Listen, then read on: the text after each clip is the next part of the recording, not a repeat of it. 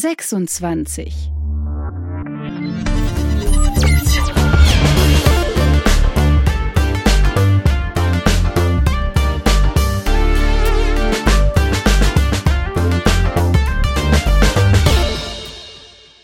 Legal Bits. Willkommen zurück zur ersten Folge von Legal Bits aus der Hauptstadt. Wir sitzen nicht hier in Studio Legal in Frankfurt und wir sind gar nicht Volker und ich, sondern ich habe heute die Ehre und das große Vergnügen, diese Folge mit einem Juristen zu machen, dessen Artikel und sonstigen Beiträge wir in den Legal Bits schon total oft verlinkt, angesprochen haben. Also ihr werdet den Namen auch kennen, wenn ihr die Folgen verfolgt habt. Jedenfalls zum leidigen und spannenden Thema Grundverordnung, also DSGVO. Prost. Prost.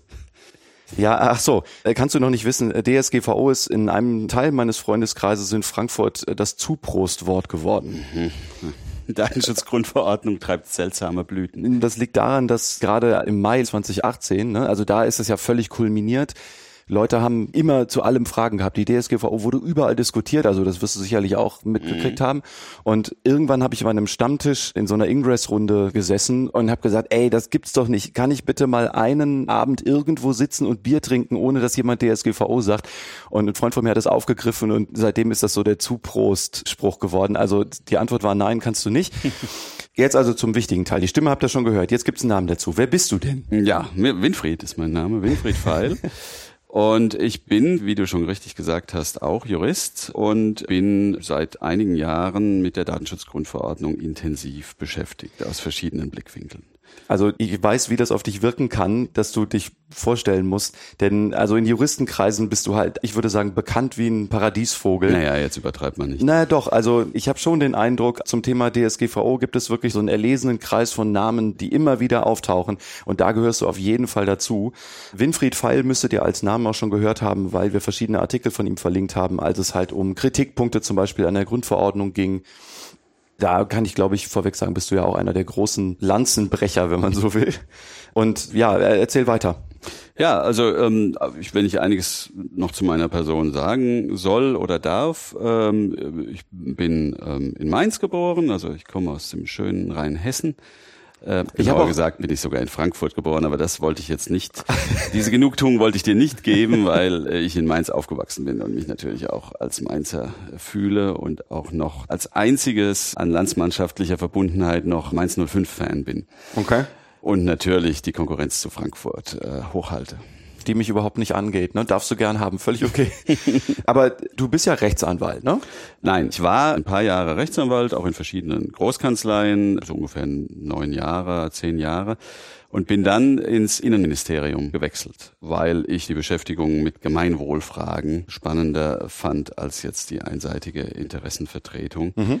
Und ja, seit 2010 ungefähr arbeite ich im Innenministerium, also im Bundesinnenministerium. Die Sachen, die Datenschutzgrundverordnung angehen und so im Innenministerium, werden wir auch gleich noch ansprechen. Was ich vielleicht noch dazu sagen kann für die Hörer ist, dass wir uns auf verschiedenen Juristenvereinigungen getroffen haben, wo halt auch über Datenschutz und Grundverordnungen Dinge gesprochen wurde. Und ich habe den Winfried angequatscht also ganz stumpf, habe gefragt, ob er Lust hat, einen Podcast zu machen. Und wir haben festgestellt, dass es sehr viel gibt, was es in der Richtung zu besprechen gibt und was unsere Hörer wahrscheinlich auch spannend fänden. Ja, also, ich bin ein bisschen aufgeregt. Das ist tatsächlich mein erster Podcast. Ich finde das Format ziemlich spannend, aber ich hatte bisher noch keine Berührungspunkte damit. Ich schreibe gerne. Es gibt ja von Kleist so ein Essay über die langsame Verfertigung der Gedanken beim Reden. Tatsächlich kommt man bei Diskussionen häufig zu Erkenntnissen oder beim eigenen Dozieren zu Erkenntnissen, ja. die man vorher noch nicht hatte ja. und die man auch beim Schreiben nicht unbedingt gehabt hätte. Jetzt sagst du, du schreibst auch ziemlich viel. Also ich kann auch sagen, der Winfried hat schon zahllose Übersichten, so Mindmaps und so zum Thema Grundverordnung veröffentlicht, zum Beispiel Öffnungsklauseln. Da habe ich eine gesehen oder ich weiß gar nicht mehr, was es noch gab. Es gab wirklich ja. mehrere, ne? Da ja, also äh, ich bin jetzt kein Experte, was Visualisierung anbetrifft, aber für eigene Zwecke, aber auch für andere habe ich häufiger so die Querschnittsthemen der Datenschutzgrundverordnung in Mindmaps gepackt. Also wo ist überhaupt das berechtigte Interesse in der Datenschutzgrundverordnung? Ja. Was gibt es für Öffnungsklauseln? Die ganzen Pflichten der Datenverarbeiter mal auf einer Seite in einer Mindmap finde ich ganz anschaulich, ja. weil dieser Rechtstext ja 99 Artikel und 173 Erwägungsgründe, glaube ich, hat. Mhm. Und ja, ich finde es ganz ansprechend, wenn man das alles mal auf einer Seite sieht. Ja. Können wir auch verlinken. Aber zusätzlich hast du, also so ein Artikel könnte man sagen, kann man ja schon mal schreiben. Das ist ja ein überschaubarer Arbeitsaufwand. Aber du hast außerdem auch noch an einem Kommentar zur Grundverordnung mitgearbeitet. Magst du da mal drei Sätze sagen? Ja, also wir kommen ja gleich noch dazu, wie die Datenschutzgrundverordnung entstanden ist. Ich war an der Entstehung mitbeteiligt und da ist sowohl in der Schublade als auch im Kopf bei mir so viel Material entstanden. Da ist bei mir der Gedanke entstanden, dass ich auch an einem Gesetzeskommentar mal mitwirken könnte. Und tatsächlich habe ich mich dann mit drei anderen Herausgebern zusammengetan und wir haben einen Gesetzeskommentar verfasst mit über 20 anderen Autoren zusammen es ist nichts Besonderes mehr. Ich habe jetzt äh, mal eine Liste erstellt vor ein paar Tagen. Es gibt mittlerweile 15 richtig große, dicke Gesetzeskommentare, Wahnsinn, ja. keiner unter 1000 Seiten. Da kann man schon fast von einer Literaturexplosion sprechen. Also insgesamt sind da knapp 300 Autoren in Deutschland, die in den letzten drei Jahren nichts, nichts Besseres in ihrer Freizeit zu tun hatten, als Gesetzeskommentare zu schreiben. Sag doch mal den Titel des Kommentars. Also ja, ich wollte auch. eigentlich gar keine Werbung dafür machen, aber wenn du mich jetzt ich will Werbung dafür machen. dann mache ich das natürlich. Ähm, also die Herausgeber sind Gierschmann, Stenzel, Schlender, Feil. Als ich dich angesprochen habe, und damit können wir jetzt auch, glaube ich, echt zum eigentlichen Inhalt kommen, habe ich gemerkt, dass es so viele Sachen gibt, über die wir sprechen können, die man halt so in den Gesetzestexten nicht liest. Und das würde ich gerne den Hörern an die Hand geben, wie es zu bestimmten Regelungen gekommen ist oder wer denn da überhaupt beteiligt war. Denn ich glaube, das ist an vielen Stellen total intransparent gewesen. Und wir können euch jetzt in der Folge sehr wahrscheinlich ein paar Sachen sagen, die ihr so auf jeden Fall nicht im Gesetz findet, die aber jedenfalls ich auch total spannend finde. Ich glaube, da kann man schon ein bisschen aus dem Nähkästchen plaudern. Ja, spannend ist natürlich für diejenigen, die nicht bei den Verhandlungen dabei waren, aus dem Blickwinkel verschiedener Akteure zu erfahren, wie läuft denn überhaupt so ein Gesetzgebungsvorhaben ab. Und insgesamt ist es äh, schwierig, auch selbst wenn man beteiligt ist, den Überblick zu behalten. Aber es stricken natürlich auch viele Akteure an Legenden. Jedenfalls auch die Papiere, die im Rat verhandelt werden, sind zum größten Teil nicht öffentlich. Alle sechs Monate wechselt die Ratspräsidentschaft. Am Ende ähm, der Ratspräsidentschaft wird dann oft ein Public Document herausgegeben. Aber was zwischendurch passiert ist, also wie die Verhandlungen auf Ratsarbeitsgruppenebene gelaufen sind, das ist in der Öffentlichkeit nicht bekannt. Und wenn man da nicht jeden Tag dran bleibt, dann verliert man auch den Überblick. Aber es gibt natürlich dann immer wieder auch Organisationen wie StateWatch.org oder auch Carlo Pilz mit Delege Lata, kann man vielleicht auch verlinken, der die Dokumente öffentlich gemacht hat. Und mittlerweile aber das hat nur noch rechtshistorische Bedeutung, sind die meisten Dokumente tatsächlich auch offiziell öffentlich. Mhm. Okay. Ich glaube, du hast noch einen Disclaimer mitgebracht. Ähm, Ja. Wollen wir das vorher aus dem Weg räumen und dann starten wir? Ja, natürlich. Also ich war damals auf Seiten der Bundesregierung bei den Verhandlungen dabei. Aber sowohl damals als auch heute bin ich natürlich nicht befugt, jetzt irgendwie für das Ministerium oder für die Bundesregierung zu sprechen, sondern alles, was ich hier sage, ist natürlich rein meine persönliche Auffassung. Das ist eigentlich eine Selbstverständlichkeit. Es wird aber ab und an mal der Versuch unternommen, entweder mich anzugreifen oder eben mein Haus anzugreifen, indem gesagt wird, aha, das ist also die Auffassung des Ministeriums, was du hier gerade sagst. Es ist es natürlich nicht. Solange ich zuständig war für den Datenschutz, im Datenschutzreferat des Ministeriums gearbeitet habe, habe ich mich zurückgehalten mit öffentlichen Äußerungen. Seit ich nicht mehr zuständig bin, seit 2015 etwa, bin ich nur noch privat in Sachen Datenschutz unterwegs und auch nur noch in meiner Freizeit. Und da ist natürlich alles, was ich vertrete, meine reine Privatauffassung. Okay. Gut. Dann starten wir mal in den eigentlichen Inhalt.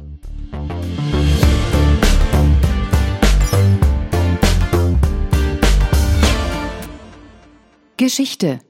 Entstehungsgeschichte, Grundverordnung. Also vielleicht ganz kurz noch. Ich muss eine Glaubensfrage stellen. Es tut mir leid. DSGVO mit oder ohne Bindestrich? Ja, eindeutig mit Bindestrich. Erstens entspricht das auch der offiziellen Abkürzung. Also der offizielle Titel ist Datenschutz-Grundverordnung. Also muss man, wie ich finde, auch DS-GVO abkürzen. Aber ich finde auch diesen Block mit fünf Kapitalen DSGVO so blockhaft, so ähm, monolithisch. Ja, dass ich ähm, aus ästhetischen Gründen ganz klar für DS-GVO plädieren würde. Ist Okay. aber, glaube ich, eine Mindermeinung. Also ich, ich weiß es nicht. Ich lasse den Bindestrich aus Faulheitsgründen weg und einen Bindestrich wegzulassen ist auch eine, also man lässt ja auch andere Buchstaben weg, wenn man so lange Gesetzesnamen abkürzt. Deswegen mache ich das. Und wieso ist dann in DS ANP UG kein Bindestrich? Das äh, verwende ich aus Prinzip nicht. Ich sag BDSG neu. Okay, Entschuldigung. Also, Entstehungsgeschichte Grundverordnung.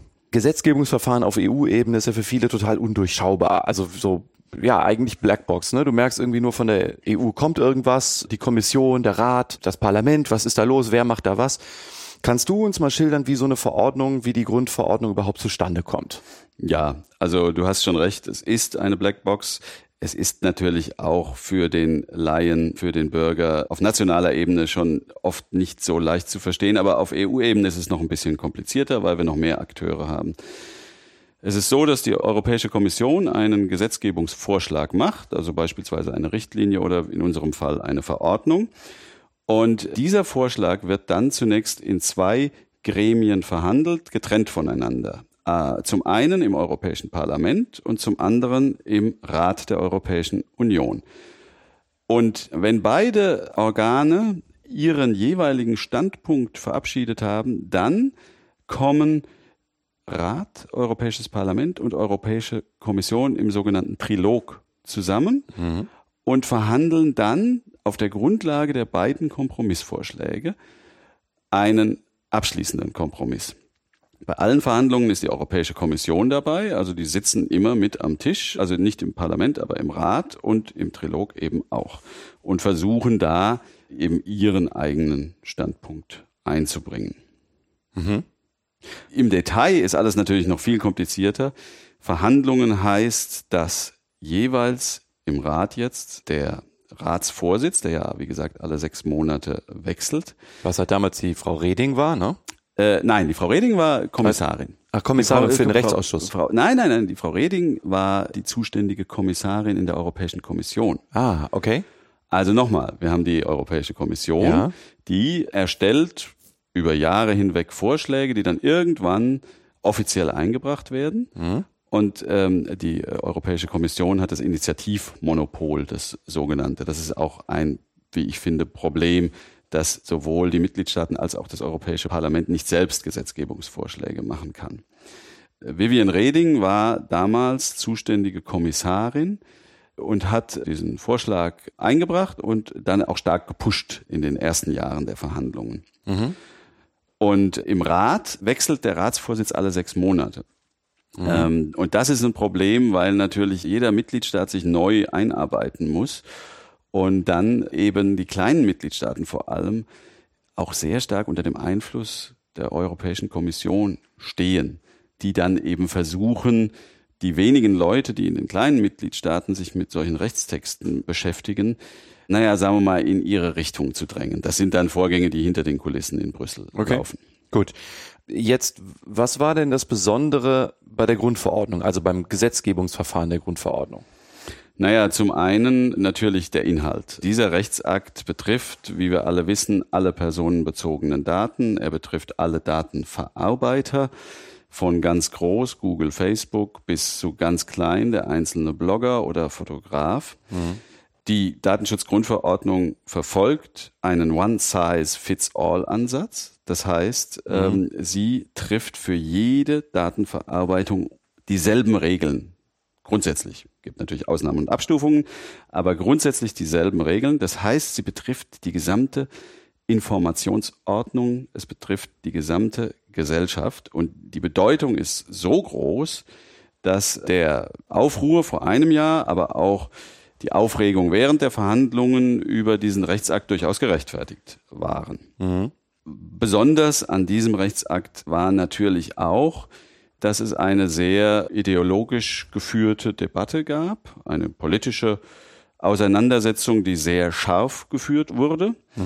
Das Besondere daran ist eben auch, dass ganz viele Akteure betroffen waren, die eigentlich gar nichts miteinander zu tun haben.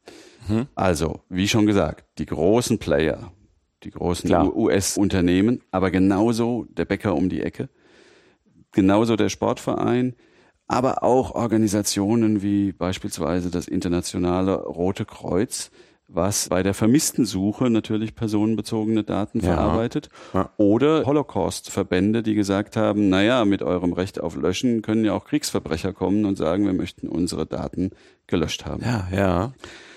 Und das alles hat dann dazu geführt, dass viele gesagt haben, hier tobt eine Lobbyschlacht um die So hab, also so habe ich das jedenfalls auch wahrgenommen. Ich glaube, in der letzten Runde gab es irgendwie 4000 Änderungsvorschläge ne, für die zu verabschiedende finale Fassung dann. Nein, nicht für die finale Fassung, sondern für die Verhandlungen im Europäischen Parlament. Okay. Also die parlamentarische Beratung, die ja auch im Europäischen Parlament, vor allem im Ausschuss läuft. Dort wurden tatsächlich von den verschiedensten Akteuren, also von den Fraktionen des EPs, aber auch von einzelnen Abgeordneten insgesamt 4000 Änderungsanträge eingebracht und diese Zahl gab es wohl vorher bei keinem anderen Rechtsakt. Okay. Die Verhandlungen laufen, wie gesagt, getrennt zwischen EP und Rat. Bei uns gab es natürlich auch jede Menge Lobbying, beziehungsweise wir sind auch überhäuft worden mit Papieren der verschiedensten Verbände, Unternehmen und Organisationen. Okay. Wie hast du denn damals an diesem ganzen Verfahren teilgenommen? Also wie warst du involviert? Einfach, was war deine Perspektive? Die Verhandlungen werden von dem zuständigen Fachreferat im Innenministerium vorbereitet und federführend geführt. Das bedeutet ganz praktisch, der jeweilige Ratsvorsitz schickt einen überarbeiteten Kompromissvorschlag an das Fachreferat. Das war in unserem Fall eine Projektgruppe, die wir für diesen Zweck extra im Ministerium gegründet hatten. Und wir gucken uns dann den Vorschlag an, machen uns eigene Ideen dazu und bilden eine sogenannte Verhandlungslinie. Und diese Verhandlungslinie muss innerhalb der Bundesregierung abgestimmt werden. Das bedeutet, dass das Fachreferat im Innenministerium den eigenen Kompromissvorschlag oder die eigene Verhandlungslinie an alle Ressorts schickt, Ja. die datenschutzrechtliche Belange haben. Das sind alle. Das, ich wollte gerade sagen, das wird eigentlich jeden angehen. Das, genau, und das ist auch hier das Problem schon gewesen auf nationaler Ebene. Es war oft schwierig, eine gemeinsame Position innerhalb der Bundesregierung zu finden. Das ist auch nichts Ungewöhnliches. Aber bei einem so komplexen Rechtsetzungsvorhaben, das eben wirklich alle Ressorts, also alle Ministerien betrifft, ist es besonders schwierig, eine gemeinsame Linie zu finden. Und dann haben wir natürlich auch starke Eigeninteressen, also bei der Gesundheitsdatenverarbeitung eben das Ministerium für Gesundheit, bei Forschungsdaten eben das Forschungsministerium und wir haben die Besonderheit, dass wir im Justizministerium auch ein sehr starkes Datenschutzreferat haben, die so ein bisschen, naja, äh, sich gerieren, als wären sie Co-Federführer. Das sage ich jetzt mal so ein bisschen despektierlich. Wir haben ein sehr freundschaftliches, aber eben auch kompetitives Verhältnis gehabt während der Verhandlungen. Das ist auch kein Geheimnis. Und naja, wir hatten halt oft Schwierigkeiten, uns zu einigen. okay. So, und wenn wir dann eine gemeinsame Verhandlungslinie festgelegt haben, dann gehen wir mit dieser Verhandlungslinie in die Ratsverhandlungen nach Brüssel. Und dort auf unterster Arbeitsebene sitzen die Verwaltungsbeamten der anderen Mitgliedstaaten und wir zusammen um einen ganz großen Tisch, 28 Mitgliedstaaten, demnächst dann nur noch 27, mit allen Regierungsvertretern und komplettem Übersetzungsregime. Das heißt, von jeder Sprache wird in jede Sprache verdolmetscht. Das heißt, für jede Sprache sind zwei, drei Dolmetscher in den Kabinen hinten dran. Und jeder Vertreter eines Mitgliedstaates trägt dann erstmal in seiner Sprache die eigene Position vor. Zu beispielsweise Artikel 17 Absatz 3 Buchstabe B. Wenn das alle 28 Mitgliedstaaten machen, kannst du dir ausrechnen, dass überhaupt erstmal anderthalb Stunden vergangen sind, bevor jeder Mitgliedstaat erstmal seine Position vorgetragen hat. Und dann äh, durch dieses Übersetzungsregime geht viel verloren. Also das ist manchmal schon so ein bisschen Turmbau zu Babel. Man fragt sich dann oft, hat er das jetzt wirklich gesagt da drüben? Ich habe das ehrlich gesagt nicht verstanden. Bin ich blöd? Ist der blöd? Sind wir beide blöd? Also man hat wirklich oft Verständnisprobleme.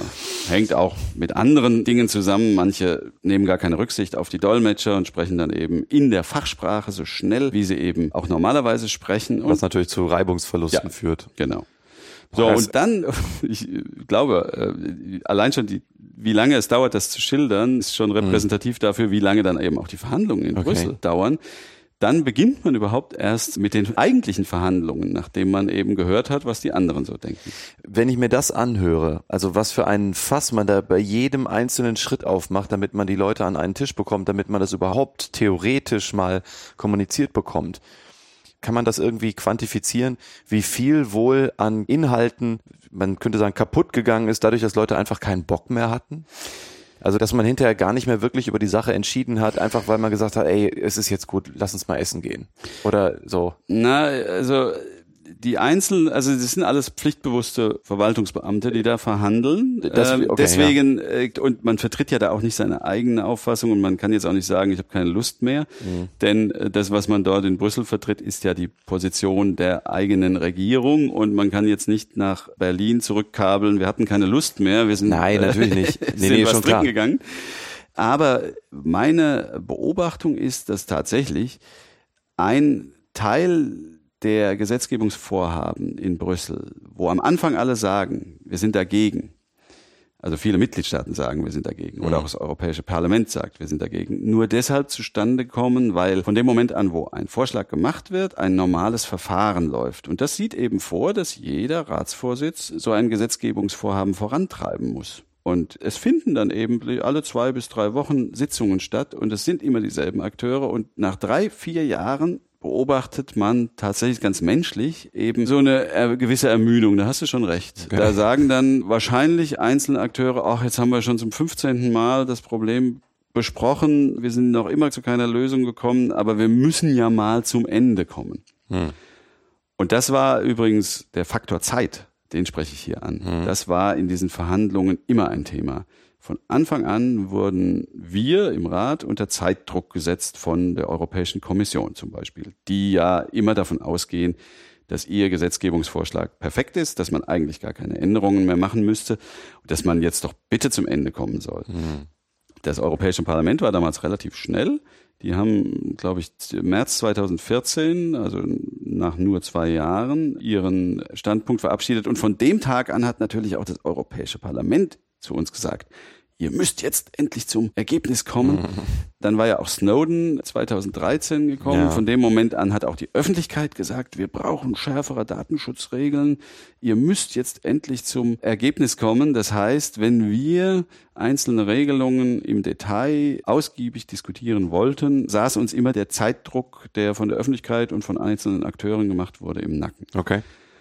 Und wie lange man über einzelne Artikel, über jeden Satz, über jedes Wort diskutieren kann, sehen wir ja jetzt. Es ist im Grunde fast keine Rechtsfrage geklärt. Und hätten wir damals etwas mehr Zeit gehabt, hätte vielleicht die eine oder andere Rechtsfrage sich im Vorhinein klären lassen können. Also ich kann jetzt natürlich auch ein bisschen zurückschauend sagen, aus der Beratungspraxis kann ich Mandanten an vielen Stellen einfach nicht die belastbaren Aussagen liefern, die ich denen eigentlich gerne liefern würde. Und zwar nicht, weil ich mich nicht eingelesen hätte, sondern weil Einlesen eigentlich nichts geändert hat. Also weil keiner so richtig sagen kann, wie es aussieht. Und dann hast du natürlich auch noch die Pluralität. Was steht in der Verordnung? Was sagt die eine Behörde? Die andere Behörde hat dazu was anderes gesagt. Dann ist es vom Oberverwaltungsgericht gekippt worden. Also ich habe jetzt vor kurzem so eine Entscheidung gesehen über so Videoüberwachung, wo die Behörde gesagt hatte, 72 Stunden mehr nicht. Das Gericht hat dann gesagt, zehn Tage ist völlig okay in dem Fall und so. Also ne, dieses diffuse, auseinanderdriftende, und dann verstehen ja auch viele Leute oft diesen Mehrklang aus Grundverordnung und BDSG nicht. Oder, oder wie hängt das wo zusammen und so. Also das ist, das kann ich schon auch bestätigen, dass das an vielen Stellen echt für Unsicherheit gesorgt hat. Auch wenn das natürlich jetzt äh, ein bisschen so rausgeholt ist aus den, aus den Verhandlungen, die du jetzt beschrieben hast.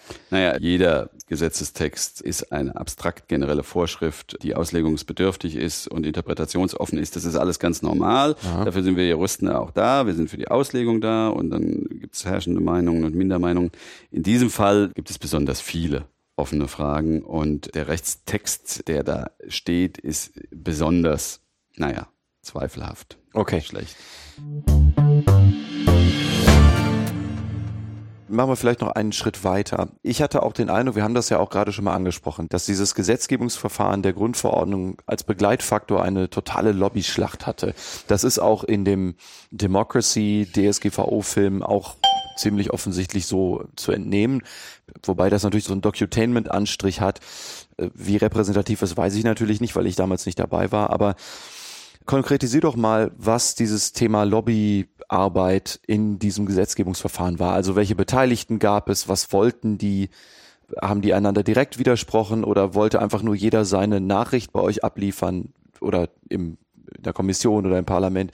Ja, also der Begriff Lobby ist ja tatsächlich äh, so negativ konnotiert, dass ich ihn in dem Zusammenhang eigentlich gar nicht verwenden möchte. Okay. Denn ähm, das, was auf unserer Ebene, auf der Arbeitsebene stattfindet, ist schlicht und ergreifend, dass uns Unternehmen und Verbände erklären, was sie machen und welche Folgen eine bestimmte Regulierung für sie hätte.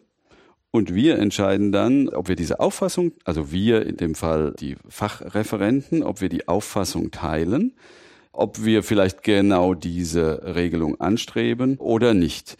Und da ist das sogenannte Lobbying letztlich erstmal informatorischer Natur. hättest du gewusst oder weißt du, wie die Schufa genau arbeitet, welche Daten bei der Schufa eingemeldet werden dürfen, welche Daten beauskunftet werden und was für eine Folge eine bestimmte Profiling-Regelung hätte. Hättest du darüber nachgedacht, dass das internationale Rote Kreuz bei der Vermisstensuche im Ausland Probleme bekommen könnte. Wärst du auf den Gedanken gekommen, dass äh, Holocaust-Verbände möglicherweise ein Problem bekommen könnten mit Kriegsverbrechern, die ihre Daten gelöscht haben wollen? Also bei der Komplexität des Verfahrens ziemlich sicher nicht, ja. ja.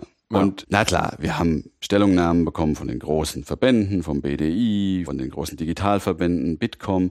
Wir haben aber natürlich auch mit den Privacy NGOs gesprochen, Digitale Gesellschaft, Digital Courage. Wir haben auch mit dem VZBV gesprochen und wir haben natürlich zahlreiche Papiere bekommen, die wir versucht haben, alle zu lesen und die dann in diesen Gesamtkompromissfindungsprozess Eingang gefunden haben. Mhm. Und das ist ein ganz normaler Vorgang, wie er bei jedem Gesetzgebungsvorhaben stattfindet. Wir haben auch offizielle Verbändeanhörungen gemacht. Also wir fragen ja diese Papiere auch tatsächlich nach.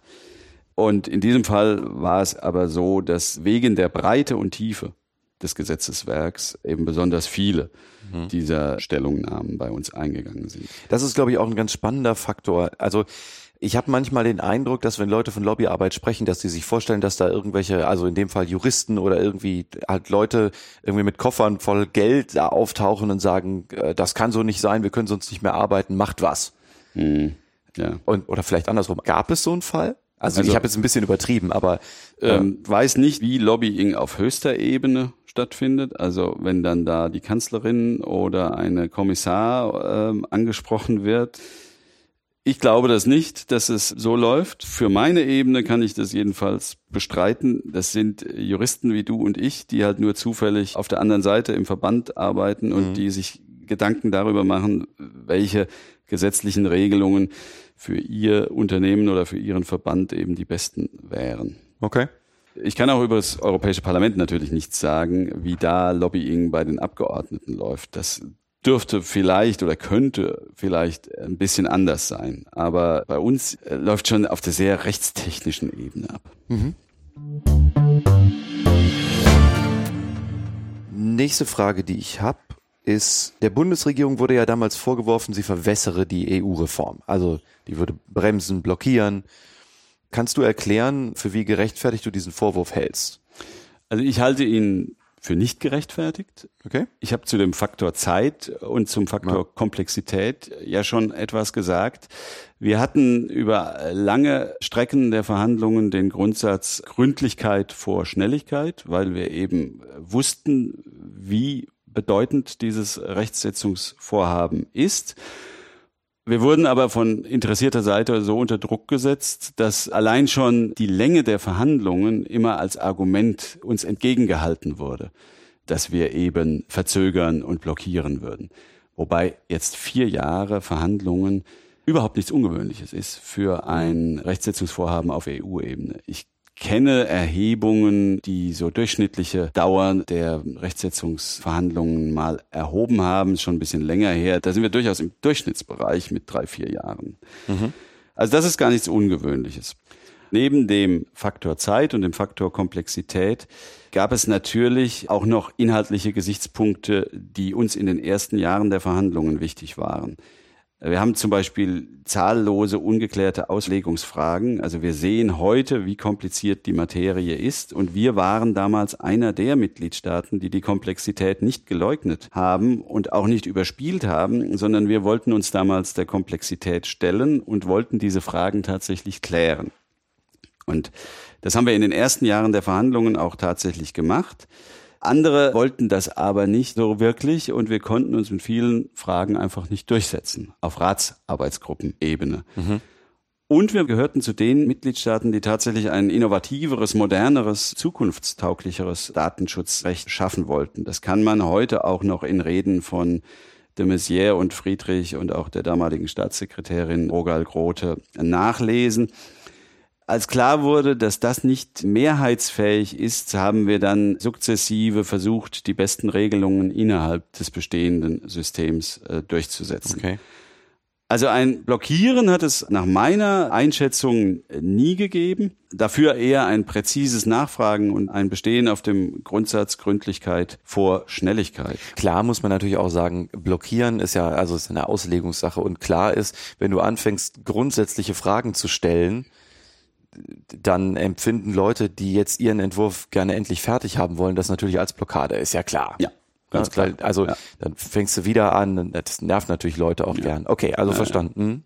Naja, und oft ist es so, dass die Europäische Kommission da antritt und sagt, unser Vorschlag ist schon perfekt. Ich weiß gar nicht, warum ihr hier noch verhandelt. Und sie verteidigen dann mit Zähnen und Klauen im Grunde jede Formulierung und sind immer ein bisschen beleidigt, wenn man sagt, das kann man aber besser machen. Mhm. Und natürlich, das sieht man ja auch in dem Democracy-Film von äh, Jan Philipp Albrecht, hat es auch Leute gegeben, die natürlich den politischen Erfolg gesucht haben. Ähm, ja klar. Die Europäische Kommission will neben dem politischen Erfolg auch immer ihre Kompetenzen zulasten der Mitgliedstaaten erweitern. Abgeordnete wollen natürlich sich so etwas ans Revers heften und sagen, wir haben hier ein Ziel erreicht, das gut ist für die Menschen. Mhm. Okay. Ach, eins würde ich gerne noch sagen. Ja? Es, es, es hat ein politischer Kampf getobt. Und da wurde leider, und ich äh, versuche ja immer die Fahne des Sachverstands hochzuhalten. Ja. Da wurde halt so stark vereinfacht, dass es wehtut. Also es gab eine Seite Lobbyplug, die hat untersucht, ob Vorschläge der Mitgliedstaaten mehr Datenschutz oder weniger Datenschutz bedeuten würden. Okay. Und haben dann eine Statistik erstellt. Und da war Deutschland immer bei den Staaten ganz vorne mit dabei, ich glaube sogar auf dem ersten Platz, die weniger Datenschutz wollten. Und mit dieser Untersuchung sind wir dann eben angeprangert worden als der Mitgliedstaat, der den Datenschutz verwässern und einschränken will. Jetzt habe ich diese Erhebung nicht gesehen, aber also ich finde es Die Seite ist immer noch online. Also ich, ich weiß aber nicht, ob wir sie verlinken sollten. Ich finde sie nämlich nicht gut. Ja, dann, dann aber nein, wir können das natürlich auch machen. Ja, müssen wir. Also doch, doch, lass ruhig mal machen. Okay. Sollen sich die Leute, die das, äh, die da äh, vertieft sich mit beschäftigen wollen, sollen sich das ruhig mal ansehen. Ja. Denn diese Einschätzung, ob etwas mehr oder weniger Datenschutz bedeutet, das ist, ist so simplistisch. Wie? Wie wollen die das machen? Also das heißt ja eigentlich, dass du das in der kompletten Tiefe verstanden haben musst und jede einzelne Äußerung muss eigentlich erstmal durch eine, also jedenfalls nicht triviale juristische Abwägung, also mit allen Konsequenzen, ne? Und das, okay. Ja, also du sagst es schon, ein Beispiel, wenn der Betroffene mehr Informationen bekommt vom Verantwortlichen, gibt ja in Artikel 13, 14 ja. diese ganze lange Liste. Mhm. Und man sagt, naja, fünf Informationen weniger wäre besser, ist das dann mehr oder weniger Datenschutz? Ja, genau. Da würde die Seite natürlich sagen, na, der Betroffene bekommt weniger Informationen also als weniger, weniger Datenschutz. Datenschutz. Ich würde sagen, in diesem Fall ist weniger mehr. Äh, eine aussagekräftige Information reicht. Alles andere kann sich der Betroffene, wenn er will, vielleicht irgendwo besorgen. Ich würde sagen, es ist sinnvoller und bedeutet mehr Rechte für den Betroffenen, wenn er weniger Informationen bekommt. Ein anderes Beispiel, der Auskunftsanspruch kennt ja keine Ausnahmen. Artikel 15. Mhm. Halte ich für primärrechtswidrig. Ja, äh, es, findet, es, es gibt keine Ausnahme. Also zum Beispiel sind. Äh, Erklär mal bitte den Hörern, was primärrechtswidrig so, ist. Ähm, wäre es die nationale Ebene, hätte ich verfassungswidrig gesagt. Okay. Die Rechte, Betriebs- und Geschäftsgeheimnisse finden bei Artikel 15 keine Berücksichtigung. Ja. So, und wenn man jetzt, das haben wir damals, glaube ich, auch getan, wenn man jetzt dafür streitet, dass es einen Ausnahmetatbestand geben muss in Artikel 15, in dem Betriebs- und Geschäftsgeheimnisse berücksichtigt werden, dann dient das einer ausgewogenen praktischen Konkordanz, Fachbegriff unter Juristen, Ja. äh, wo eben zwei Grundrechte miteinander abgewogen Genau. werden. Die Seite, die ich eben angesprochen habe, Lobbyplug, hätte hier gesagt, Deutschland will weniger Datenschutz, denn sie wollen ja einen Ausnahmetatbestand von Artikel 15 schaffen. Ja. So, äh, ich finde aber, dass dieser Ausnahmetatbestand zwingend erforderlich ist und im Ja, ja, BDSG ja. haben wir ihn dann aber natürlich auch geschaffen, aber eben jetzt wiederum nur für Deutschland und damit ist das Harmonisierungsziel bei diesem Ausnahmeanspruch eben auch wieder nicht erfüllt. Ja. Ja, okay. Also diese Seite beispielsweise ist ein gutes Propagandainstrument gewesen, aber eben unterkomplex. Und ja, Ich so habe- von diesen Beispielen gab es viele. Also ich finde es aber auch tatsächlich echt schwierig bei allen Diskussionen. Also jetzt hast du es ja aktuell, also tatsächlich, wir nehmen gerade auf, kurz bevor eine Anti-Artikel 13 Demo nicht nur in Berlin läuft, sondern eigentlich deutschlandweit Demos sind und wahrscheinlich auch im Ausland. Ähm, worauf ich hinaus will, ist, du musst Dinge eindampfen von der Komplexität. Du musst natürlich auch komplexe juristische Fragen auch für juristische Laien irgendwie verdaubar machen. Und natürlich muss man dann auch Verluste in Kauf nehmen, denn sonst in dieser Komplexität kann das sonst keiner nachvollziehen. Und also gerade Datenschutz darf ja nichts sein, was man, was Juristen für Juristen machen.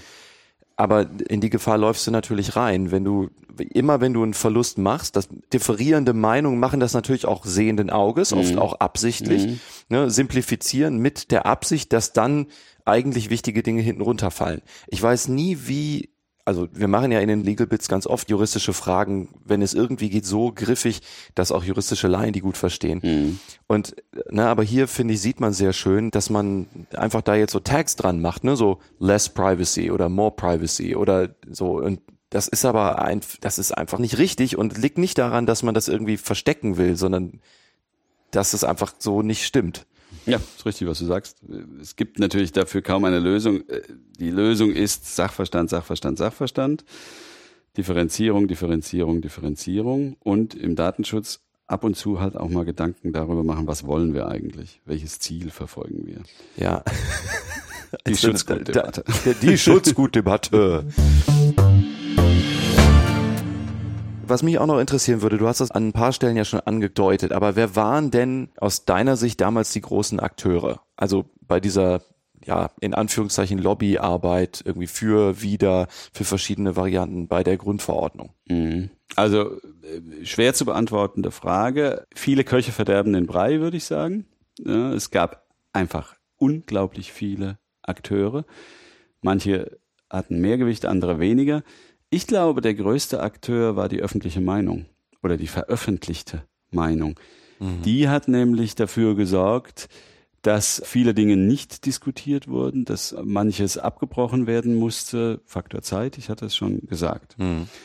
Ein Akteur war Snowden, der kam 2013 und von dem Moment an entglitt auch so ein bisschen die Sachlichkeit in der Debatte. Von dem Moment an wurde gesagt, wir müssen was gegen die böse Überwachung durch Geheimdienste machen. Google und Facebook waren auch damals schon negativ beleumundet. Da hieß es auch, wir müssen was gegen die machen. Und Und das ist auch ein schwieriger Satz, ne? Wir, so, wir müssen was gegen die machen. Da ist nichts drin und alles gleichzeitig. Ja, ähm, und das Problem ist, also beispielsweise was die NSA anbetrifft, das regeln wir ja gar nicht mit der Datenschutzgrundverordnung. Ist auch vielen gar nicht bekannt. Die EU hat gar keine Kompetenz für Geheimdienste und deswegen ist das überhaupt nicht Gegenstand der Verhandlungen Okay, ja, gewesen. Naja, äh, wie gesagt, also die, die, die, die ganze Grundverordnung folgt meines Erachtens einer Logik, die nur auf große Unternehmen zutreffend ist. Welche Bürokratielasten dem Bäcker um die Ecke aufgebürdet werden, das berücksichtigt die Datenschutzgrundverordnung nicht und es hat auch leider in den Verhandlungen wenige interessiert. Und das Verhältnis zwischen Meinungsfreiheit und Pressefreiheit einerseits und Datenschutz andererseits ist ja ungeheuer kompliziert. hat aber auch in den Verhandlungen, in der öffentlichen Wahrnehmung jedenfalls, keine große Rolle gespielt. Okay. Naja, und dann meine Lieblingsfrage. Was ist eigentlich der Zweck der ganzen Übung? Ja. Was schützen wir hier? ja. Was wollen wir hier eigentlich? Ja, also für, für die Hörer, die das nicht wissen, also die Schutzgutdebatte ist ja wirklich so, also kann man sagen, es ist dein Lieblingsthema in der Grundverordnung? Oder Nein, ist das, oder ist es zu viel?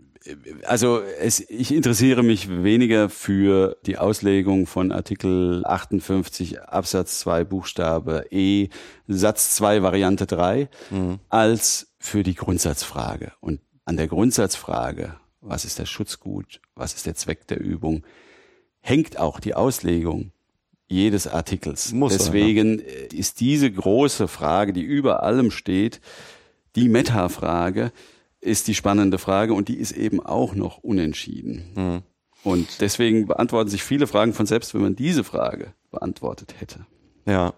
Haben sich denn für dich damals, also als sich abzeichnete, dass die finale Fassung der Grundverordnung zur Abstimmung kommen würde, konkrete Mängel gezeigt? Also hast du damals Befürchtungen gehabt, die sich jetzt bewahrheitet haben oder hast du Befürchtungen gehabt, die sich nicht bewahrheitet haben oder hast du kommen sehen, dass wir über Dinge diskutieren würden wie, also so konkret natürlich nicht, aber so die Klingelschilddebatte oder so, ne? Es hat ja dann seit der Anwendung der Grundverordnung so ein paar sagen wir mal, sehr medienwirksame Incidents gegeben. Ne? Eine Sache war ja auch noch diese Wunschliste an einem Weihnachtsbaum irgendwo, ich glaube in Bayern, ne? also wo Kinder ihre Wünsche hinschreiben durften. Und dann mussten die natürlich auch irgendwelche Daten über sich, eine Adresse oder so angeben, weil sonst konnte man die Wünsche ja nicht erfüllen, sonst wusste man ja nicht, wo sie herkommen. Also hast du das kommen sehen oder gibt es einzelne Mängel, wo du gesagt hast, das habe ich von Anfang an gesehen? Na, die von dir angeführten Beispiele habe ich natürlich nicht in der Konkretheit vorhergesehen, Ja, klar. aber ähm, klar, das ist die zwingende Folge des Rechts, dass solche Fälle entstehen und noch zahlreich entstehen werden, weil One-Size-Fits-All-Ansatz eine Regelung, die für alle Datenverarbeitungen gilt und völlig undifferenziert ist und All-or-Nothing-Ansatz. Also in dem Moment, in dem wir ein personenbezogenes Datum haben, gelten alle Regeln. Und wenn wir keines haben, sind wir raus aus dem Anwendungsbereich. Das ist viel zu undifferenziert. Und die Klingelschilder ist ein gutes Beispiel. Also Da denkt wir, der- wir, wir verlinken Ja. diese Geschichte mal für diejenigen von euch, die entweder davon noch nichts gehört haben oder keine Lust haben, groß rumzusuchen. Die Klingelschilder sind deswegen ein gutes Beispiel, weil das natürlich, glaube ich, damals die Bildzeitung aufgegriffen hat und dann hieß es wieder, ha, die Bildzeitung wieder mit einem Hoax. Und dann kamen aber plötzlich Datenschützer, die gesagt haben, nö, nö, das fällt schon in den Anwendungsbereich der Datenschutzgrundverordnung. Und dann kamen wiederum andere, die dann differenziert haben. Ja, wir müssen zwischen öffentlichen Vermietern und nicht öffentlichen Vermietern unterscheiden. Und ganz so einfach ist es halt nicht. Und am Ende kommt raus, es ist ein Problem des Datenschutzrechts. Das kann man zwar irgendwie regeln und lösen, aber wir sind mittendrin in der Datenschutzdebatte und da ist wirklich die Frage, ob das sein muss. Ja, also ich habe auch tatsächlich aus der Praxis eine Masse von Fragen, bei denen ich den Eindruck habe, entweder der Gesetzgeber hat das so nicht gesehen oder, oder hat es einfach akzeptiert oder egal, bei denen ich den Eindruck habe, die jeweilige Vorschrift ist überhaupt nicht darauf ausgelegt, solche Fälle zu machen oder solche Fälle zu behandeln. Und du hast dann natürlich ein Regelwerk und also wir Juristen lernen ja, Regeln auf Sachverhalte anzuwenden und dann wo nötig in die Tiefe zu gehen und dann, wie auch bei der Klingelschilddebatte, dann werden dann einzelne Vorschriften ausgelegt, aber weil es dafür auch keine richtigen Definitionen gibt, werden Erwägungsgründe rangezogen und so. Also dieses Getanze um einzelne Begriffe, dann wird teleologisch reduziert und dann guckt man mal nach Wortlaut und nach Historie und was, was möglicherweise dann in der Grundrechtscharta steht und so. Also ich habe den Eindruck, bei der Grundverordnung muss man extrem viel auslegen an Stellen, die eigentlich der breiten Masse viel zugänglicher sein müssten. Was Ja. ja. du den Eindruck, Eindruck ja, teilst oder? Ja, äh, ja, völlig richtig. Ähm, das Problem, als Grundproblem ist aber meines Erachtens ein anderes. Das Recht ist Präventivrecht. Es ist Risikovorsorge. Und viele Datenschützer sagen, es ist alles gefährlich, was mit personenbezogenen Daten zu tun hat. Und auch das Klingelschild ist potenziell gefährlich, denn es könnte ja ein Ex-Freund mit dem Baseballschläger vor der Tür stehen. Der dann, warum auch immer, plötzlich ohne den Namen nicht mehr wüsste, wo er klingeln soll. Naja, klar, die Wahrscheinlichkeit ist geringer. Aber wenn man wirklich alle Risiken des alltäglichen Lebens minimieren will, dann funktioniert das nur durch ein hyperbürokratisches System. Ja. Und die Datenschutzgrundverordnung ist äh, vollkaskorrekt. Ja, also wenn jeder sie einhalten würde, würde es auf der Welt kein Unheil mehr geben. Also abschließend, es klingt natürlich ein bisschen arrogant, aber ja, also ich habe all diese Probleme oder viele haben diese Probleme vorhergesehen. Sie waren eben in den Verhandlungen nicht mehr unterzubringen. Ich habe jetzt beispielsweise nicht das Problem Abgrenzung Wettbewerbsrecht, Datenschutzrecht gesehen. Das Äh, habe ich tatsächlich relativ früh ah, mir, ja, mir schon gedacht. So, was natürlich daran liegt, dass ich ganz viel Recht im Online-Marketing mache Ja. und sich sehr schnell abgezeichnet, dass das ein Problem werden würde. Aber liegt einfach an der Tätigkeit, ist ja klar. Aber ich glaube auch ganz viel von diesem präventiven Ansatz kommt aus der Annahme, dass man Datenschutz ja jetzt gegen Google und Facebook machen muss und wenn man seinem Recht gegenüber Google hinterherlaufen müsste, wäre man heillos verloren. Ja. Und wenn gleich die Idee an sich ja nicht verkehrt ist, hat man das jetzt halt auf alles ausgerollt, ne? Und, und Datenschutz ist ja über alles drüber gestülpt eigentlich, weil ohne Personenbezug hast du ja heute kaum noch. Ja. Also jedenfalls auch nach Ansicht der Grundverordnung hast du ja fast gar nichts mehr. Auch pseudonyme Daten fallen ja schon drunter. Ob dann in der Angemessenheit dann die Maßnahmen wegfallen oder nicht ergriffen werden müssen, ist eine andere Frage. Aber das ist halt so, so allgegenwärtig und so überall einschlägig, das ist echt schwierig, finde ich auch. Ja. Also es sind Google und Facebook sollen getroffen werden, aber 80 Millionen oder 500 Millionen Internet-User sind halt als Kollateralschaden auch mit erwischt und viele Millionen kleine und mittelständische Unternehmen eben genauso wie Sportvereine. Eine Sache würde mich noch interessieren, nämlich es ist ja, glaube ich, jetzt kein großes Geheimnis, dass der Jan Philipp Albrecht, der ja den ganzen Grundverordnungskreationsprozess maßgeblich begleitet hat, und du ziemlich unterschiedliche Ansichten habt zu vielen Aspekten der Grundverordnung. Ich gehe davon aus, dass ihr euch persönlich kennt. Ist das so?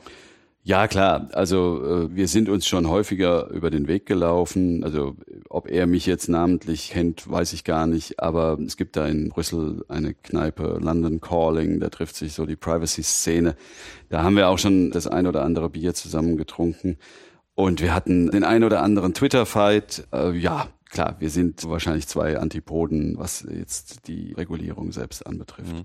Gibt es etwas, das du an ihm schätzt? Ja, was ich an ihm schätze, ist, dass er offenbar hart an der Sache interessiert ist und tatsächlich ein Überzeugungstäter zu sein scheint, was ja oft bei Politikern nicht der Fall ist. Und er will natürlich auch den politischen Erfolg, klar. Und ich fand auch schon bemerkenswert, wie er da inszeniert wurde in diesem Film. Ja. Ähm, aber was ich nicht verstehe, ist die Sturheit, mit der er jetzt jede einzelne Regelung der Datenschutzgrundverordnung verteidigt und jede Kritik zurückweist. Denn das ist unnötig, auch aus seiner Sicht finde ich. Es wäre ja ein leichtes zuzugeben, dass man manches damals nicht gesehen hat und dass man dieses oder jenes gegen Widerstände nicht durchsetzen konnte. Was ich übrigens auch nicht verstehe, ist der Einwilligungsfetisch, de, de, dem er auch immer noch anzuhängen scheint. Also nicht zu sehen, dass die Einwilligung kein gutes Schutzinstrument ist und dass sie eigentlich nur den großen US-Unternehmen nutzt, das verstehe ich jetzt nicht, warum er das nicht einsieht. Ja, Einwilligung ist ein Thema, das ich natürlich in meiner Praxis auch ganz viel habe. Also gerade, glaube ich, im Marketing wurde das ja auch ganz lang von den Dächern gezwitschert. Ne? Also wenn du eine Einwilligung hast, ist immer super, kannst du machen. In der Praxis auf jeden Fall liegt es daran, glaube ich, dass viele Unternehmen das wollen, daran, dass du dann in Anführungszeichen was Schriftliches hast. Hm. Also die verlassen sich natürlich ungern bei dieser ganzen Rechtsunsicherheit auf zum Beispiel den 611f, also die Interessenabwägung. Sondern die wollen dann lieber irgendwas haben, was sie auch aus der Schublade ziehen könnten und sagen, hier, aber du hast doch Ja gesagt. Also unabhängig davon, dass das online an vielen Stellen eh schwierig ist wegen Identitätsprüfungsproblemen und wie viel Serverprotokoll muss man dann aus dem Hut zaubern, um dem Richter im Zweifel auch belegen oder den überzeugen zu können, dass das auch wirklich so passiert ist. Das ist also natürlich auch ein konstantes Problem. Aber ja, also viele Kollegen gehen ja jetzt auch mittlerweile lang von, also schon eine ganze Weile von diesem Einwilligungsding weg und versuchen das irgendwie anders zu regeln. Aber gerade wenn du über die Interessenabwägung gehst, hast du natürlich immer das Problem, dass es auch runterfallen könnte. Okay, dann haben wir noch ein Kapitel für euch und gehen jetzt von der EU-Ebene rüber zur nationalen.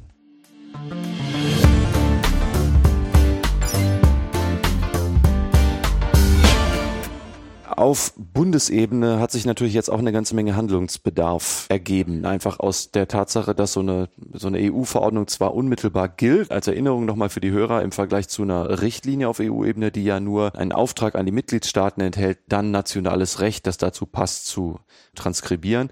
Die Grundverordnung ist also unmittelbar anwendbar, aber das haben, glaube ich, auch alle mitbekommen. Das BDSG wurde novelliert. Da hat es ja auch eine ganze Menge Wirbel gegeben. Das äh, würde mich auch noch mal kurz interessieren. Und äh, dann wollen wir noch mal kurz schauen darauf, was denn noch so kommt, denn wir sind ja noch nicht am Ende. Also, als klar war, dass die Grundverordnung angewendet würde, mussten ja die ganzen Mitgliedstaaten nachziehen. Also das alte BDSG konnte natürlich so nicht weiter bestehen, also hat man dieses Gesetz mit dem merkwürdigen Titel gemacht, ne, das DS-ANP-UG um verschiedene Sachen nachzuziehen, ne? also inhaltliche Kollisionen zu vermeiden, aber eben auch diese sogenannten Öffnungsklauseln zu nutzen. Ne? Da gibt's äh, ja auch Kollegen, die den Terminus irgendwie blöd finden und mhm. sagen, es gehört irgendwie anders. Was ist dein ja, ja, also ich bin äh, ein Verfechter des Terminus Öffnungsklausel und ich finde auch, dass man die durchaus extensiv auslegen sollte weil die Datenschutzgrundverordnung eben in vielen Bereichen keine Rechtssicherheit bietet. Und das ist dann jetzt eine Abwägungsfrage, wie weit darf man überhaupt europarechtlich die Öffnungsklauseln nutzen? Und schadet man damit dem eigentlichen Harmonisierungsziel. Mhm. Denn es soll ja ein One Law, One Continent, es soll ja ein Recht in ganz Europa geben. Ich finde aber, dass viele Bereiche, spezifische Bereiche, wie zum Beispiel das Auskunfteiwesen, in Deutschland sehr viel präziser äh, geregelt ist und dass das auch gut so ist. Die Datenschutzgrundverordnung sagt nicht, welche Daten dürfen Auskunfteien überhaupt verwenden, mhm. um einen Credit Score festzulegen. Ja, dann gibt es die allgemeinen Regelungen. Ne? Und in Deutschland hatten wir das sehr spezifisch geregelt, wie ich finde, okay. Und das haben wir jetzt im neuen BDSG auch getan. Äh, nicht mehr ganz so spezifisch wie vorher. Aber diese Regeln gelten natürlich nicht in Frankreich. Und äh, da haben wir jetzt keine Harmonisierung, was das Auskunfteiwesen anbetrifft. Ich mhm. finde aber, der Schutz des Einzelnen ist hier so wichtig, dass man als nationaler Gesetzgeber durchaus eine solche Regelung treffen können sollte. Und meine Hoffnung ist, dass wenn einzelne Mitgliedstaaten das machen, dass es dann irgendwann so eine Best Practice gibt und dass dann in einem Reformvorhaben die besten Regelungen der Mitgliedstaaten, vielleicht ein bisschen idealistisch gedacht, eben auf die EU-Ebene übertragen werden. Ja. Aber warum gibt's diese Öffnungsklauseln überhaupt? Erstens, man konnte sich nicht einigen in vielen Fällen. Dann hat man gesagt, na, dann machen wir eine mitgliedstaatliche Öffnungsklausel. Zweitens, kompetenzrechtliche Gründe. Klar, die also EU hat für Meinungsfreiheit und Pressefreiheit nicht die Kompetenz. Strafrecht wird auch schwierig. Ja, richtig. Und äh, drittens, es ist zu kompliziert. Man hat nicht vorhersehen können oder man hat zwar gewusst, dass man eigentlich spezifischer regeln müsste, man konnte es aber nicht, weil man dann noch zehn Jahre verhandelt hätte. Das betrifft insbesondere den gesamten öffentlichen Bereich. Mhm. Da gehen wir ja in Deutschland davon aus, dass jeder Verarbeitungsschritt spezialgesetzlich geregelt werden muss. Also wenn du dir das Ausländerzentralregistergesetz anguckst, da sind von 40 Paragraphen 30 Übermittlungsvorschriften. An welche Behörde darf unter welchen Voraussetzungen das Ausländerzentralregister die Daten übermitteln? Ans Finanzamt, an den Verfassungsschutz und so weiter. Das ist fein ziseliert im deutschen Recht geregelt, im deutschen Verwaltungsrecht, und zwar in hunderten Bundesgesetzen und in tausenden Landesgesetzen. Und diese ganzen Gesetze werden jetzt in einem zweiten Schritt noch angepasst. Da stehen auch einzelne Betroffenenrechte zum Beispiel drin die müssen angepasst werden. Aber halt auch die Rechtsgrundlagen der Datenverarbeitung. Okay. Und deswegen gibt's jetzt ein Omnibusgesetz, das hängt im Augenblick im Parlament. Das sind ungefähr 150 Bundesgesetze, die geändert werden, aber viele, viele Landesgesetze müssen eben auch noch geändert werden. Spannende Frage können wir dieses, wie wir immer sagen, hohe Datenschutzniveau, was eben darauf beruht, dass alles fein ziseliert geregelt ist in den Gesetzen, können wir das noch aufrechterhalten? Denn ich habe mit Kommissionsvertretern, also Vertretern der Europäischen Kommission gesprochen, die sagen, eigentlich sind wir der Auffassung, das braucht man alles gar nicht. In der Datenschutzgrundverordnung steht, was für den Zweck der Verarbeitung durch öffentliche Stellen erforderlich ist, ist auch erlaubt. Das heißt, man muss nur den Zweck ins Gesetz schreiben, nach Auffassung der Kommission, Und dann dürfen die alles, was erforderlich ist, zur Zweckerfüllung machen. Das hieße dann, in der Abgabenordnung steht, die Steuerbehörden dürfen Daten verarbeiten, die für die Zwecke der Steuerverwaltung erforderlich sind. Mehr müsste dann nicht Eigentlich, drinstehen. eigentlich müsste sogar nur der Zweck drinstehen. Nur der Zweck. Genau, Ja. ist nur der Zweck. Noch Ja. nicht mal dieser Nebensatz. Ja, ja. Und das ist natürlich mit der Wesentlichkeitstheorie, die das Verfassungsgericht entwickelt hat, wahrscheinlich nicht vereinbar. Und da sehe ich sehr, sehr spannende Kollisionen zwischen dem Anspruch des europäischen Rechts, alles zu harmonisieren, und dem Gebot der Wesentlichkeitstheorie, dass wir alles im Gesetz regeln müssen, äh, sehe ich voraus. Das wird noch spannend werden. Auch zwischen EuGH und Bundesverfassungsgericht. Hast du einen zeitlichen Horizont, den du dafür siehst? Also wann das eskaliert? Das ist nicht vorhersehbar, aber klar ist, dass die Kommission irgendwann gegen einzelne Regelungen des nationalen Rechts vorgehen wird. Wen sie sich da als erstes aussuchen, ist nicht vorhersehbar Mhm, durch Vertragsverletzungsverfahren. Ja. Ich habe ein bisschen einen Gewissenskonflikt. Ich glaube, wir müssen zum Ende kommen, weil wir einfach schon eine ganze Zeit miteinander sprechen. Ähm, ich hätte natürlich Schade. Noch, ich hätte noch super viele Sachen, die ich fragen wollen würde. Das müssen wir wahrscheinlich einfach vertagen. Aber Also mir macht's Spaß übrigens. Also ich kann mir vorstellen, das durchaus häufiger zu machen. Ich, Ja. hätte, ich hätte auch noch viel zu sagen. ja, also dann lass uns doch mal zum Ja. Fazit kommen.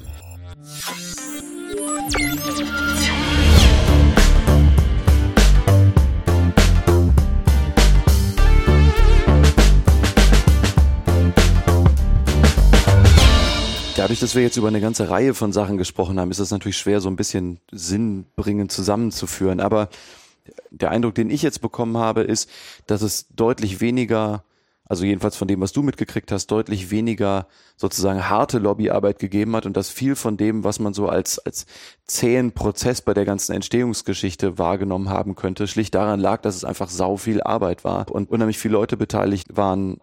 Ja, da, richtig.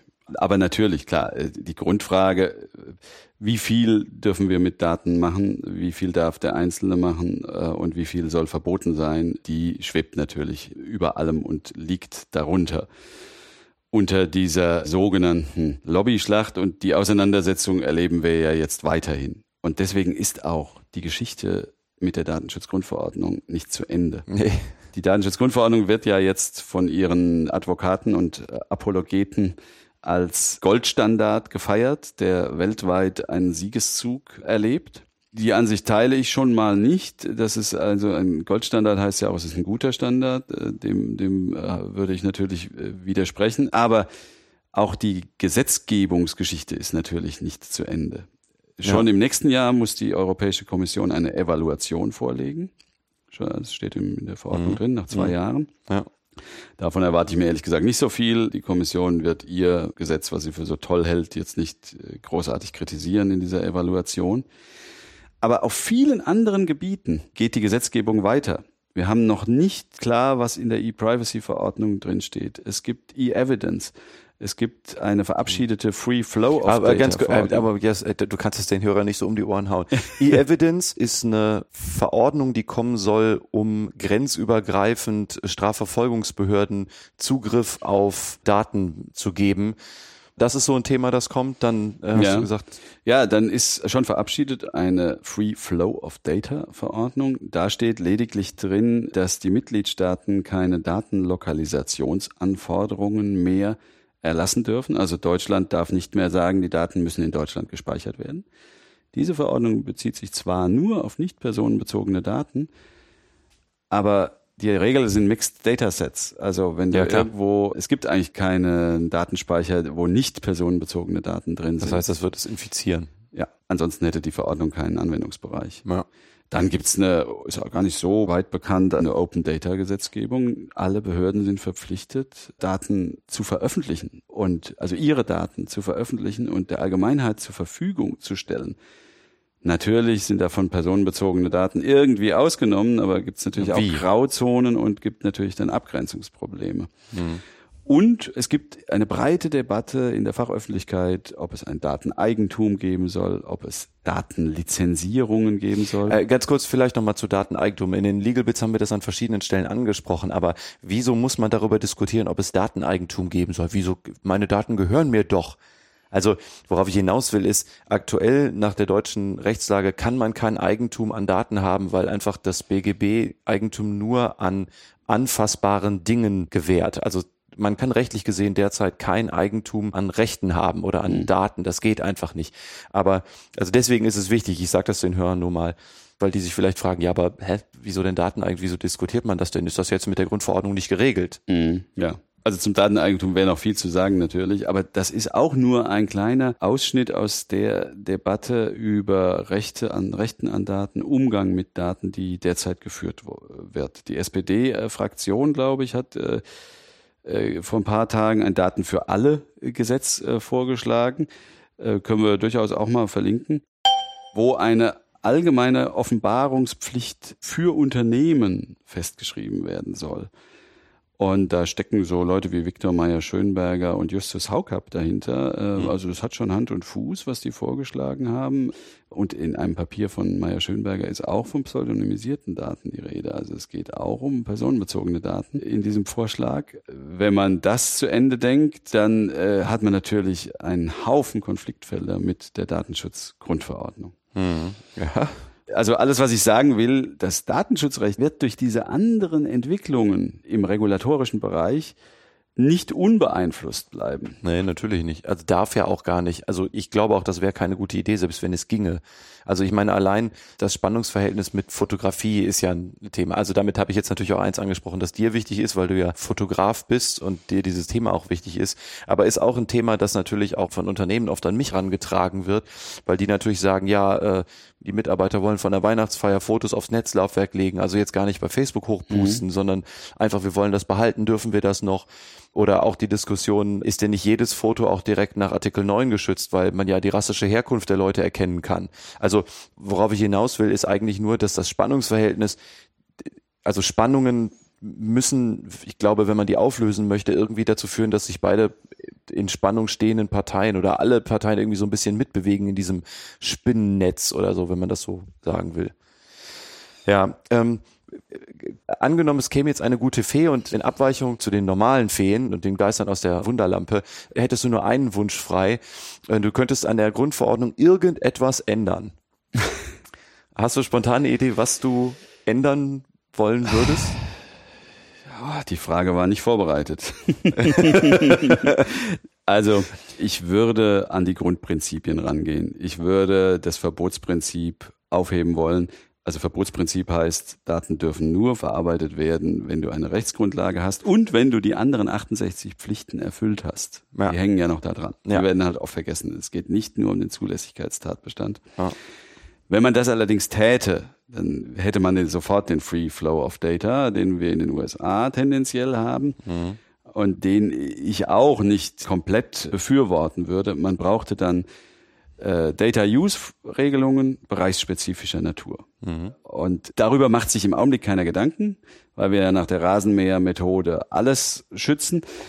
Dann würde es aber spannend werden. Dann müsste man nämlich wirklich in die Debatte reingehen und sagen, unter welchen Voraussetzungen sollen denn im Bereich XYZ, also beispielsweise Auskunft Highwesen, Daten verwendet mhm. werden und wo wollen wir es freigeben? Mhm. Ach, vielleicht eine Sache noch. Ich würde die Haushaltsausnahme erweitern. Ich würde sagen, Datenverarbeitung für nicht kommerzielle Zwecke im Internet durch Private unterfällt nicht dem Datenschutzrecht. Mhm. Das wäre mein Wunsch, wenn ich ein bisschen kleinere Brötchen backen wollte. Okay. Aber sind auch schon groß genug. Ja, ja, ja. Würde ja. sehr viele Leute betreffen. Ja. Okay. Ja, wunderbar. Dann, Winfried, herzlichen Dank, dass wir hier über den Dächern Berlins in Prenzlauer Berg die Aufnahme machen durften. Ja, die Vergnügen war ganz auf meiner Seite. Und jetzt an euch, liebe Hörer, wie immer, Feedback als Kommentar auf die Blogseite oder per E-Mail an podcast.stiegler-legal.com oder ihr twittert an die üblichen Verdächtigen. At legal-bits. Oder. At neuer Nick. Oder. At ra-stiegler. Oder, selbstverständlich, also nicht, weil der Winfried jetzt hier sitzt und ich das sagen muss, kann ich aus freien Stücken völlig guten Herzens empfehlen. At Winfried Pfeil, also Fried mit F, aber Pfeil mit V sein privater Twitter-Account. Also dem Winfried hinterherzulaufen lohnt sich, wenn ihr Interesse habt an Datenschutz, an Grundverordnung. Und solltet ihr Themen haben, die wir miteinander besprechen sollen, dann bitte auch rüber damit. Ja, vielen Dank, dass du da warst, dass du dein ganzes Equipment mitgebracht hast. Hier ist strahlender Sonnenschein und ich glaube, wir müssen jetzt auf diese Demonstration. Ich glaube, wir haben noch eine Stunde Zeit oder so. Ja, okay. Wobei ich sagen muss, ich habe mich ehrlich gesagt äh, da noch nicht im Detail so mit befasst. Ähm, ja, also ja. ich sage lieber nichts dazu. Ja. okay, wunderbar. Macht's gut, bis zum nächsten Mal. Winfried und ich sind hart raus aus dem Thema. Tschüss.